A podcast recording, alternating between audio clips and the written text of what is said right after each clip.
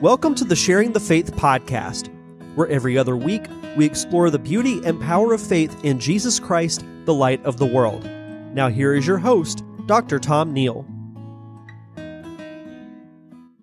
Hello, I'm Doctor Tom Neal, and this is my first episode of a new podcast that I'm doing here for the Diocese of Pensacola-Tallahassee called Sharing the Faith, and I'm really excited to be able to offer this. Uh, I think on a regular basis, every other week will be what we're shooting for. Um, so uh, I began here uh, working at the diocese uh, about, let's see, I began in early July. So it's been about two and a half months I've been here. I uh, just a little bit of my background. So I'm originally from Rhode Island and Massachusetts, grew up in New England, went to Florida State University in the middle nineteen eighties. Went there to pursue my degree in meteorology, which, believe it or not, Florida State University is known for. If you didn't know that, it's a very kind of well-respected school of meteorology.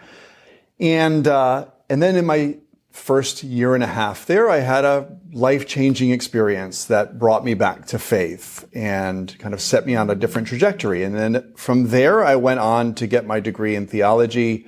And then years down the line, got my P H D from Florida State University. Again, I ended up returning to Tallahassee and got my degree in religion um, back in two thousand seven. So this diocese in my life has a real kind of, uh, kind of rooting, important foundational place for my own faith journey. Um, I also met my wife, Patty, back in nineteen eighty-eight uh, in Tallahassee, Florida. We've been married now. We got married in nineteen ninety-five. We've been I'm married now, it's, that's twenty-eight years in October this year. We have four adult children. And uh, my background in theology is in what's called dogmatic theology, which is a focus on the basic truths or the foundational truths of the faith. Um, I got my P H D in religion focused on medieval uh, European Catholic history. My dissertation was on Saint John of the Cross and his own uh, work with Teresa of Avila on the reform of the Carmelite order. Um, I've been working in parish ministry, uh, teaching the faith in parishes or parish contexts for about uh, twenty-one years altogether in my career. I also spent eleven years in New Orleans, uh, Louisiana at Notre Dame Seminary as a professor there and academic dean and various other positions, teaching men who are going to be future priests as well as lay people uh, and uh, offering certification for people who work in the church uh, and degrees. Um, I, I uh, have a passion for the lay vocation, for the vocation of the lay faithful, my, people like myself, and probably the vast majority of you out there listening to this, um, to teach the faith. Uh, this podcast, which is called Sharing the Faith, is a play off of Bishop Bill's uh, pastoral letter called Sharing the Gift. In that pastoral letter that he wrote, uh, I think it's been a couple of years now since he wrote it. Uh, it was oriented towards the mission of the church as an evangelizing church, a church that is dedicated to proclaiming the gospel of Jesus Christ, to proclaiming Christ's work uh, of saving, liberating, healing the world, and our participation in that work in the world. And so I thought this, this podcast would be a playing off of that by focusing on the gift that we share uh, of faith, which is that foundational gift Uh, from which everything else flows, our faith in Jesus Christ as our Lord and our Savior. So my work in this diocese, my title is the Chief of Evangelization and Mission Engagement, which is quite a mouthful. Chief of Evangelization and Mission Engagement. If you look at the acronym there, it is C E M E, which you can say is pronounced C M E, which is kind of a dangerous title to have for someone because, well, everyone comes to see me. Uh, because my work of evangelization relates to everything. So I guess my job will be um, to get involved in as much as I can in this diocese to promote the work of evangelization, and especially to forward the vision of Bishop Bill uh, that's found in that pastoral letter, which is such a privilege. So this podcast here uh, really is an opportunity for me to, with you, explore the riches of our Catholic faith. Uh, I first took my very first kind of academic theology course, course in the faith, you could you could say, in nineteen eighty-seven, in the fall of eighty-seven at Florida State University. I was getting my degree in meteorology, but when I had my faith conversion experience, I thought, I want to take a course in religion. So there was a course offered in New Testament, and I took it.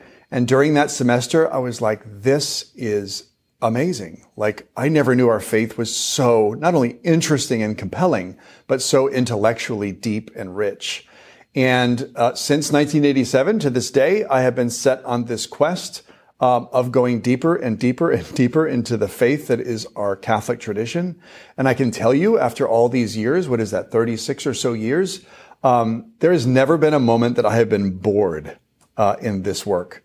Uh, our faith is absolutely amazing and captivating and fascinating and challenging and and takes you to places you never imagined in in thought. So, so my hope in this podcast is to Um, offer you what I think of as a deep dive into the Catholic tradition, into the Catholic Church, in her life, her saints, her history, her sacraments, her teaching, um, and the great human beings that I've come to know in the Church uh, throughout the years. Some of these podcasts will be me speaking here, but that's probably not very interesting. You know, a talking head is not exactly as compelling as when you have people speaking with each other. So I hope to have many people on here that will have conversations with me um, over the months and hopefully years ahead. Uh, one of the blessings of working in the church, I've worked in the church um, in uh, Maryland, D C, Florida, Iowa, Louisiana, uh, and now back here in Pensacola. And being all over the country has allowed me to meet just an amazing variety of human beings, um, priests, bishops, Uh, deacons, religious brothers and sisters, lay people of every background imaginable, those who work in the church, those who don't, who work in the world. And uh, I think one of the greatest privileges of my work of evangelizing is telling the story of how Christ has worked in the lives of other people and then how that's helped to shape me, how it's impacted me. So, so I'll bring on all kinds of people on the show to have conversations about a whole host of topics. Um, so that's my hope, is to invite you into that conversation. Um, one of the things I cherish so much in my own life, in my intellectual work, in my theological work, but in my own life, is dialogue. Dialogue. And I love the word dialogue. Uh, Pope Benedict uh, wrote an article one time on what dialogue is, because we talk about interreligious dialogue, interfaith dialogue, you know, and so forth. Um, but what does that really mean? And he did this kind of neat thing with the word dialogue, uh, took the etymology of the word. It's a, it's, it's rooted in two Greek words, um, dia and logos. Dia, among other things, means through, and logos means lots of things, but it means to think or reason.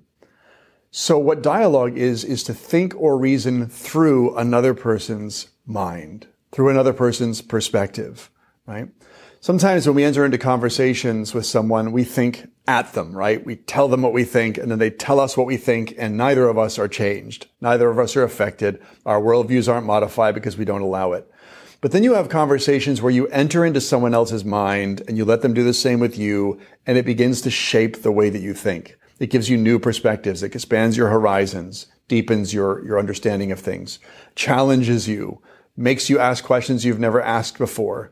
Uh, it can be threatening and scary. Dialogue can be thrilling and exciting and, and exhilarating. It can be contentious. Uh, it can be all kinds of things. The human mind was made for truth. The human mind was made to quest after truth, right? We, we always want the truth, don't we? We don't want lies. We want the truth. Um, and the truth, Pope Benedict would say, is inherently relational. It requires that we come together to come to it. Uh, God has so constructed things that we need each other to come to him and to come to the good things that he's prepared for us. Um, Saint Paul uses this beautiful phrase that we should speak the truth in love, which means that truth and love must go together. And, and part of what dialogue is, is engaging in love by questing for truth together, right? It's a common, uh, venture. It's a common quest. It's not a competition, um, although it may have competitive aspects to it. But ultimately, the goal is that we both come to a deeper understanding of things. Um, there's a beautiful uh, tradition from the Middle Ages in universities, it was called the disputatio, the disputation. And what would happen is, um, say a certain professor at the university wanted to hold a public debate. Um, so what the professor would do is they would take some kind of um, argument they would make, right? They would make an assertion of some sort, and they would take that assertion and they would nail it on the door of the, you know, chapel to the university, for example, and say, you know, on this day, I'll be at this place. Anyone who wants to come and enter into a debate with me over this con- this idea or this question, um, come do it, right? So come come join me. So you would have a public disputation that would take place um, between two people usually, or sometimes one person and then several others. Uh, and you'd go through back and forth, and it was very, you know, disciplined, followed the rules of logic, which most arguments these days do not, which is why we end up in, in stalemates and not going anywhere. But it would go on, and we'd go back and forth, and they could go on for hours, sometimes days. They would, they would have to start them the next day, and it would keep going on. And there was a beautiful tradition in the Middle Ages that uh, at the end of uh, a disputation, when one of the two people involved in it believed that that that the argument had finally come to conclusion, and whatever the other person had, you know, argued, the person had conceded was true. That person who conceded the other other's point as true in the end would would not say, "You win, I lose." They would say this. They would say, "Truth has appeared. Let us rejoice." Isn't that amazing? So the goal is not competitive about winners and losers. The goal is that we came to a greater truth, and that's the victory, not that I bested you, right, or owned you. So, so that's that's the kind of approach that I have found in my life and growing over these years in my education, in my relationships, um, especially at Florida State University, where I was in an environment that was not Catholic, and I had to learn to think with people who thought outside of my worldview, didn't share my premises. And I realized that that didn't have to be threatening. And that most of the people that I interacted with, the grad students and the professors, were genuinely interested in understanding my own perspective on things. And if I reciprocated that same interest, we could have a very constructive and interesting conversation, where in the end, we may not come to any consensus or agreement, but in the best way of looking at it, both of us would come away enriched from it. So So this is how I hope to uh, approach this podcast, is a, a, a conversation, uh, stretching my horizons by taking on topics as we go ahead into the future, um, and thinking through your minds. I mean, I may never meet any of you. Maybe I'll meet you somewhere sometime. Maybe you'll write me or something like that. But I'm thinking through your mind right now. You're, you've allowed me in, and you're taking my thoughts seriously. Um, and I'm anticipating the kinds of things I imagine some of you out there are thinking, or maybe arguments you have or questions you have. Um, and this is the kind of thing that enriches life. So, so this is, this podcast for me will be that experience. So I'm excited about it for myself, because that to me is how I grow. Uh, so I'm grateful for this opportunity that, um, that Kenobia and Derek, who work in the communications office, have afforded me, that the bishop has afforded me by hiring me here. Um, that I have this amazing studio and this equipment. I've never in my life worked in a place that had this kind of professional equipment, literally down the hall from my office.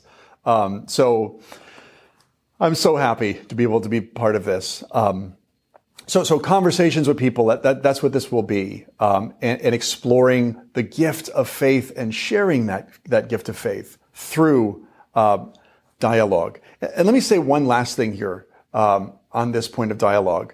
Um, there's lots of ways that we enter into the minds of other people and let them enter into our minds, right? Um, reading books. As soon as you read a book, you're, you're, you're thinking with an author. G K Chesterton, who's a kind of early to mid or early twentieth century British Catholic convert, apologist, you know, brilliant writer, once said to someone, "Have you been read by a good book recently?" I love that. Have you been read by a good book recently? In other words, when you read a book, the book, in some sense, right, judges you, stands over you, uh, defines the way you think, challenges the way you think. So, so books are are alive in that sense. So, so reading, listening to podcasts, um, homilies, lectures, debates, um, one of my greatest dialogue partners in terms of really kind of deep thinking in my life is Father Dustin Fedden, who is a priest of this diocese who lives over in Tallahassee. We've been friends now for twenty, let's see, twenty-two years we've been friends. Um, and we just, we're just, we really think, um, in sync, but we think in sync in a way that is very different and, and, and, and helps me to stretch. And I, I think I could say the same probably for him. And he and I communicate through voice texts. We have this thing where we send voice texts back and forth constantly. And it's like we have a living conversation all the time. And I have just grown so much in my worldview over the last years doing that. So, so I hope you have those alive in your life, those kind of conversations, friendships, relationships around faith. Um, because if you don't have a place where you could process your faith and, and kind of grow in it and struggle with it and think through it with others, um, you miss out on an essential way that the Lord uh speaks to us, that he appears to us, that he reveals himself to us through conversations. Think of how many times in Scripture that he comes to people when they're together conversing, um, or he enters into con- conversation with them. Um, and, and, and so, so that leads me to this, this, this, this point, which I'll end my podcast with some reflections on, which is the greatest form of dialogue of all, the supreme dialogue that we human beings are called to, is the dialogue with God himself. Like, God wants to think through you, and he wants you to think through him. He wants your mind to enter into his and his mind to enter into yours, and you to kind of, that, that's an extraordinary thing. You know, Saint Paul says that we have the mind of Christ, like through baptism and the gift of confirmation and the Holy Spirit's gift to us, and through our prayer lives and reading sacred Scripture. Um, Christ's mind comes into our mind and inhabits it, right? That's an amazing thought. But it's not a strange thing because, I mean, I think of my wife and I have been married for twenty-eight years. We've known each other since nineteen eighty-eight. I mean, I have the mind of Patty. And Patty has the mind of Tom. Oh, God bless her. That will get her to heaven, having to, having to have my mind in her. Uh, but, but it's a sign of love that you have kind of allowed the other person to enter into you and you into them. They shape the way that you think. Um, and you anticipate them in your thoughts. Like, I know what she would like. You know, you enter into relationship with Christ in a dialogos, a thinking through with him in prayer and Scripture, and, um, that, that you begin to think, I know what he would love. I'll do this because I know this would please him, because this is what pleases him, because I know him. I've, I've thought about him and, and, and, and, and I felt him think his thoughts in me. You know, as he's inspired me and spoken to me in whatever ways in life. Uh, and he wants to know my thoughts. There's a beautiful line, uh, Saint Faustina Kowalska, who's the Divine Mercy saint, right? That gave us the devotion of Divine Mercy, the Chaplet of Divine Mercy. She has a diary she wrote. And in there, there's this extraordinary experience that she has. Um, she is, uh, at the end of her day, she's going to bed. She's had a lot of suffering that day, a lot of physical pain. And she goes to sleep, and she usually does her, you know, night prayer, last devotional exercises before sleep, but she's so tired that she just can't complete them, and so she falls asleep. And then she wakes up later, and the Lord, if you read her diary, the Lord speaks to her in very vivid ways, I mean, ways that the vast majority of us never experience. But he said to her, "Why didn't you tell me about your day? I wanted to hear the details." Um, and I don't remember the rest of what her response to him was in the diary that she recorded, but I just thought that's like, that's an astounding thing. Like, I always think, well, you know, when I talk to him, I'm, I'm talking to him and he's like, he's obligated to listen to me. He's God, and he listened to me and he'll answer my prayers and things like that. But like, that he wants to hear from me. But, but of course he does, because he's love. I mean, my wife, she wants to hear from me. I want to hear from her. My children, right? Um, and so that's the dialogue, right, of, of the life of prayer. And this is why we would say in our Catholic tradition that the most important act of the Christian, the most fundamental act of the Christian, it's not the only one, but the most fundamental one is the act of prayer, of converse or conversation or dialogue with God, of allowing him to enter into our minds and ours, our minds to enter into his minds. Um, this is what discipleship means, right? So we're, we're called to be disciples, which means students. And, and what do students do? Students allow the mind of the teacher to enter into their minds, and then vice versa, right? So in, in the world of rabbis, Jesus was a rabbi. You know, there's no such thing as in, in rabbinic school, if you're going to study to be a rabbi, you would never do what most American students do in a classroom. No one sat there in a classroom and took notes while the professor, professor lectured and, you know, looked at the PowerPoint and made all the points, and you, you took a test at the end. Um, that is not how they learned. In rabbinic school, how you learn is you debate everything with the rabbi. Like, you enter into these ferocious debates. Like, look at the Gospels are full with arguments, right? The Pharisees arguing with Jesus, Jesus arguing with the disciples, the disciples arguing with each other, the disciples arguing with the Pharisees. Everyone's arguing with each other. And that doesn't mean that they're angry at each other or that they're, you know, just in a bad mood, or it, it means that's how they know that truth has come to. You, you come to it by struggling and contending with each other to think through it.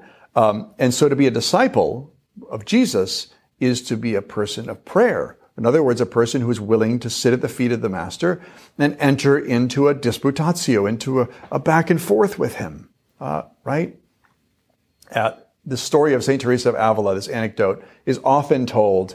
People love this story because it's so human, but it really gets this point across. Uh, so Saint Teresa of Avila is traveling between these convents that she's founding. This is in the mid fifteen hundreds. She's founding convents throughout Spain. Um, and she's traveling, and she's traveling in a carriage with horse-drawn carriage, and it's been raining and raining for days, and so the horse-drawn carriage gets stuck in the mud, and then she eventually gets tossed out on the ground and falls down in the mud, you know, in her habit, and it's just a mess. Uh, and she gets up, and she hears the Lord say to her, "This is how I treat all my friends." And then she f- famously says back to him, "Well, no wonder you have so few," right? That's just an amazing exchange, right? We, that's very bold. She's got chutzpah. Now, she was Jewish, by the way. She had Jewish blood in her, right? So she has that Jewish chutzpah, that kind of, she knows how to pray like a Jew.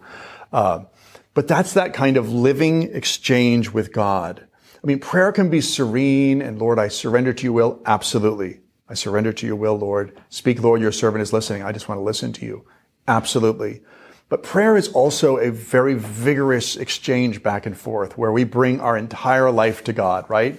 Not just our good parts. You know, I don't go to prayer and just give God my good stuff, right? Like, I'll give you my good side, I'm, you know, and then I hide my other stuff. I, I, I always speak to God with reverence, but I speak to God honestly, and I bring to him everything, right? That's the real dialogue he wants.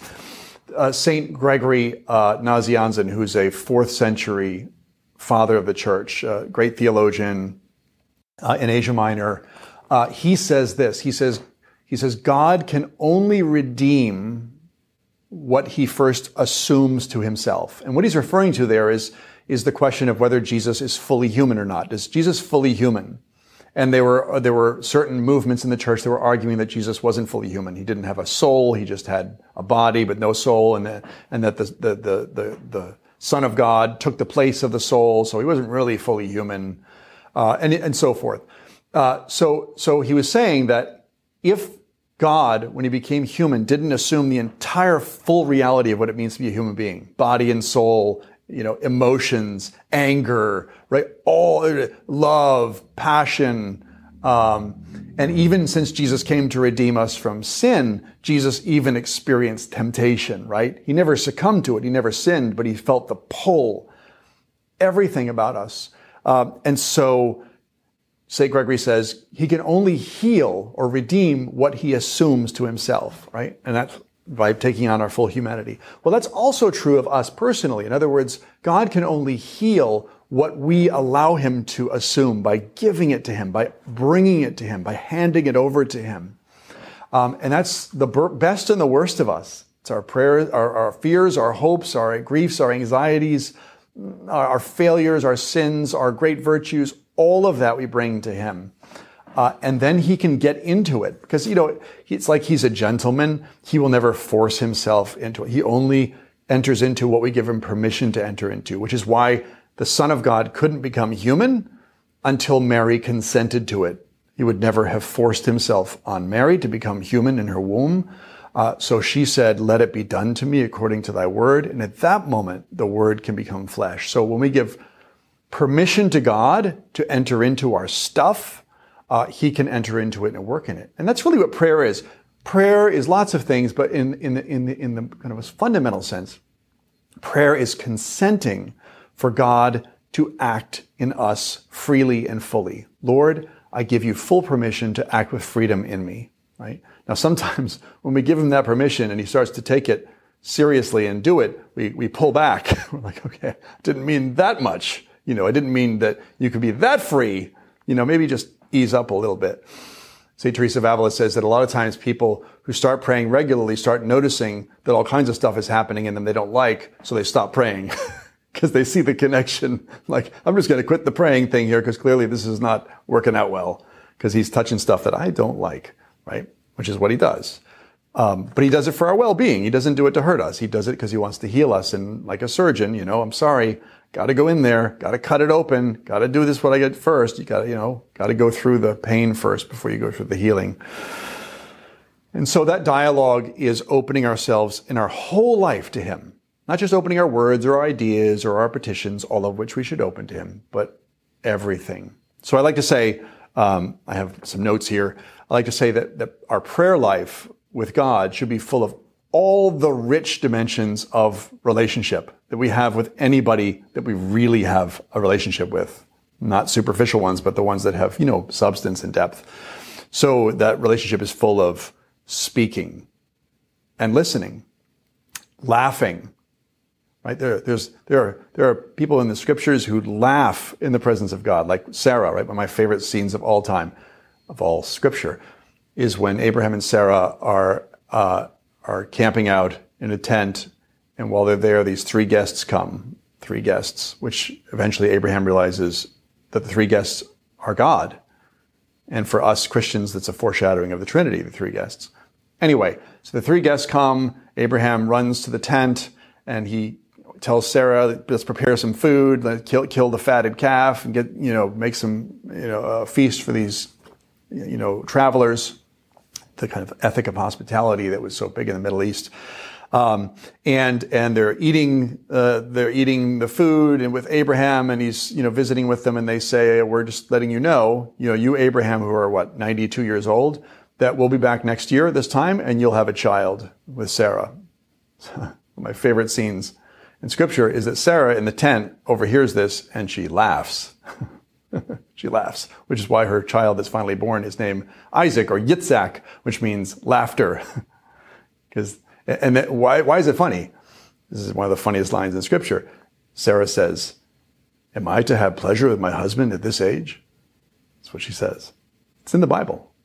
It's it's, it's extraordinary. The, the, this kind of exchange, and then God says, "Why did you laugh?" And Sarah says, "I didn't laugh," and he says, "Yes, you did." This, it's just marvelous. So, so you see the humanness of the exchange involves laughter. It involves crying, right? We have, we have people who, who weep before God, right? Sob before God. Arguing. There are psalms dedicated to arguing with God. Yes, in reverence, but arguing. Like there are psalms that begin with the words, Lord, why are you sleeping? Wake up. Do something. Do, how do you see our suffering here and do nothing, right? Now, this is this is bringing the full human uh, experience, reality to him. So arguing, but reconciling, um, praising and thanking, feeling joy and frustration, anger and longing, ups and downs, playing and working together, um, or just wasting time together, just being in the presence of God. Like all of those uh, become part of our dialogos, our dialogue with God, our prayer life. Like. Like prayer isn't just something you do here, you know, so I'm going to say these prayers, which you, which you should do, or going to church. Prayer is life brought into relationship with God, right? Everything. He wants everything. You shall love the Lord your God with all your heart, all your soul, all your strength, everything you are, everything you have. And so, So in this series, I will also focus on the spiritual life and the life of prayer, uh, what it means to grow in the life of prayer, how you face the obstacles in prayer, what are the different ways to pray. Um, you know, there's, there's so much to learn about the life of prayer. And I begin this episode by saying that the most fundamental aspect of the Christian life is the life of prayer. which is the living relationship with the living God. Because if you don't have a living relationship with God, then your faith is not faith anymore. It's just ideas. It's just an ideology. It's just uh, a bunch of things that you say uh, you believe, but they don't have the real impact that they're intended to, uh, uh, which is to open up between yourself and the living God a relationship of love. And in the end, God's desire for us is union with Him. Union with Him. That's a very kind of lofty term, union with Him. Um, I think here of my grandparents. My grandparents on my dad's side, Nana and Pop, we called them, were married for seventy-six years. Extraordinary, seventy-six years when my grandmother finally died of Alzheimer's, and then my grandfather died of Alzheimer's. He was one week shy of one hundred years old when he died. They were so... They were so close with each other. They would they would argue all the time. They loved each other. They loved spending time with each other. They were they were just yeah they were just beautiful. And they and and I grew up in a family where there was divorce. My parents divorced, and so I particularly always cherished the marriage of my grandparents uh, as something that I held on to. It was like a like a lighthouse for me. Um, but my grandfather, when I got married, he wrote a letter to me about marriage. He gave me advice about marriage. And in there, he had this gorgeous section. I wish I don't. I didn't print it out. I wish I had. But but he says, you know, uh, talks about his, his life of marriage with with my grandmother. And he says, you know, I don't know where Nana begins and I end, or where I begin and she ends. Uh, there's no more uh, I, me, or my left. It's only we, ours, and us. Um, and uh, He said, you know, that, that, that Nana thinks the world through me and I think the world through Nana. And years later, when I read the article by Pope Benedict and he talked about dialogue as thinking through others, I thought that's, that's what it is. And that's union, by the way. So what is marriage? Marriage is the two become one, right? Not just one flesh. They become one flesh, right? Physically together. And, and by that act of, of physical union, bring about the extraordinary gift of a creation of a new human being who will exist forever. Um, but the unity is also of every other part of their life, right? Everything. Everything in your life. And what you drag into your marriage is just a lot of stuff that you have to bring into that union. A lot of it needs healing. It needs growth. It needs all kinds of things, but we're made for union with each other. We long for union, to become one with another. Um, and in that unity, we don't lose our identity. Our identity becomes full and complete because that's the nature of love. When you become one with the one you love, you become fully yourself, right? And this is the way it is with God. Um, and, and this is the last thing I'll say. And so God wants so much to become one with us. Um, in a human way, so that, in other words, it's accommodated to us where we are, who we are, um, that he became human. He took on humanity to himself. He condescended, in the in the language of the fathers of the church, condescended isn't, isn't negative like it is in English. Condescended just means like a like a father stooping down to a child on the ground to speak at their level, right? To speak with them in their language. And um, that, that that's what God does. He He wants to become one with us so much that he became human and he experienced everything that we do. He didn't want anything to be out of the realm of two becoming one. He wanted to taste everything. Even his execution on the cross, his brutal execution, he became one with all human tragedy and all human suffering so that he could heal it from the inside out and no longer let it be the obstacle it is um, to us becoming fully what he made us to be. Um, And so this is the this is the great gift. This is the adventure of our faith, the call to union with God, which is also a call to union with each other in love, um, love of God and love of neighbor, um, carried out through dialogue, through this quest for the truth with each other, where we think through each other and we let others think through us and let it change us. So I hope this podcast um, is my journey uh, through that and toward that. Um, with you, and that you can join me with other hopefully wonderful people who will join me um, here in person or um, online through um, you know online means. And uh, I'm excited to be part of this. So thank you so much for listening. This has been um, uh, one head talking for a long time. So if you persevere to the end, you got a whole like free, like, I think one hundred years off purgatory, I think the bishop told me, for listening to me. I think that's what he said, one hundred years off purgatory. Something like that. Plenary indulgence, I think it's called. No, totally kidding. Don't don't think I really said, I didn't really mean that. That's a joke. You don't know my humor yet, so I'm, I know I'll get emails if, if people think I'm really saying that you get time of purgatory. But you definitely will get some time off purgatory. I'm, I'm pretty sure of that. But I look forward to more episodes where we get to think through each other, with each other, um, and grow in love for Christ, who desperately wants to think his thoughts in you and yours in him. So thank you for joining me. Thank you for tuning in today to the Sharing the Faith podcast. If you would like to learn more about the podcast, visit ptdiocese.org slash sharing the faith. If you listen to the audio version through an app such as Apple Podcast, Spotify, or iHeartRadio, be sure to rate, review, and comment. If you watched on YouTube, be sure to like and subscribe or leave a comment on the episode. Thank you for listening.